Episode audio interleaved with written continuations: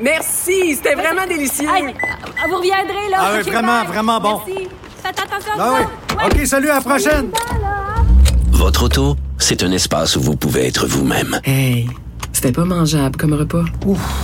Elle mérite d'être bien protégée et vous méritez d'être bien accompagné. Trouvez la protection la mieux adaptée à votre auto avec Desjardins Assurance et obtenez une soumission en quelques clics sur desjardins.com. Bon mardi à tous, bienvenue à La Haut sur la Colline. Aujourd'hui, il y a Sylvain Gaudreau qui sera avec nous, qui est candidat évidemment à la chefferie du Parti québécois. On va se poser la question, est-ce qu'on a besoin d'un régime d'assurance pension au Québec pour protéger les retraités comme ceux de Groupe Capital Média qui, évidemment, ont perdu une partie de leur pension? Mais d'abord, mais d'abord, il y a un compteur avec nous en studio.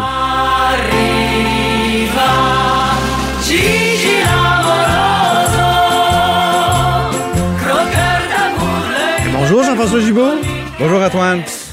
Notre compteur et accessoirement directeur de la recherche à QMI. Alors aujourd'hui, euh, tu te penches sur une initiative euh, et une proposition de Québec solidaire. Ouais, ouais, ouais. Euh, en fait, j'ai un petit peu mal à mon économie 101 à matin. Oh! Euh, une proposition. Ce qui arrive, en fait, c'est qu'il y a un vrai problème auquel on, on applique une solution euh, simpliste, disons ça comme ça, réductrice. Et c'est rare qu'à un problème complexe, la véritable solution est simple. Alors, quelle est ce- cette solution, Alors, cette proposition? il y a un problème d'accès au logement, surtout à Montréal. En fait, c'est un problème montréalais. Et euh, ce qui arrive, c'est qu'il y a plusieurs propriétaires qui euh, veulent, dans le fond, profiter du boom de la valeur foncière à Montréal pour être capable d'augmenter leur logement. Et c'est normal, ce qui arrive, l'immeuble, l'immeuble vaut beaucoup plus cher.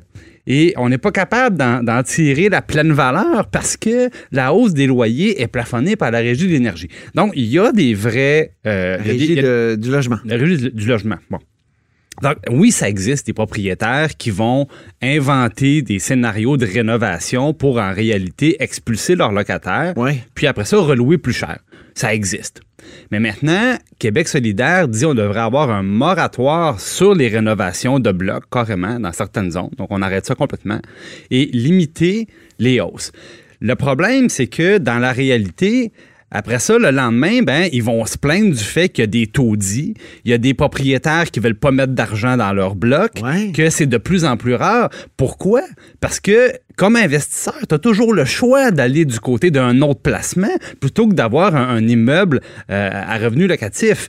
Et donc, sortir comme ça le bazooka, l'interdiction complète, parce que souvent, c'est ça le problème. On tombe soit dans l'interdiction complète ou soit dans le programme universel gratuit, alors qu'en réalité, souvent, le gros bon sens se retrouve entre les deux. Donc, à un vrai problème, on amène une solution réductrice qui braque les propriétaires et, bon, qui, je pense, ne va rien régler. Et ça me fait un peu penser, c'est pas la première fois qu'à Québec solidaire, on se lance dans les, des- dans les solutions pour les locataires. V'là quelques années, c'était Françoise David, v'là Euh, cinq ans. Elle a fait adopter son projet de loi Oui. pour éviter l'éviction des, Des personnes âgées. Personnes âgées, Bon. ben oui. Maintenant, j'ai vérifié et voilà, quand on dit souvent le mieux est l'ennemi du bien, là.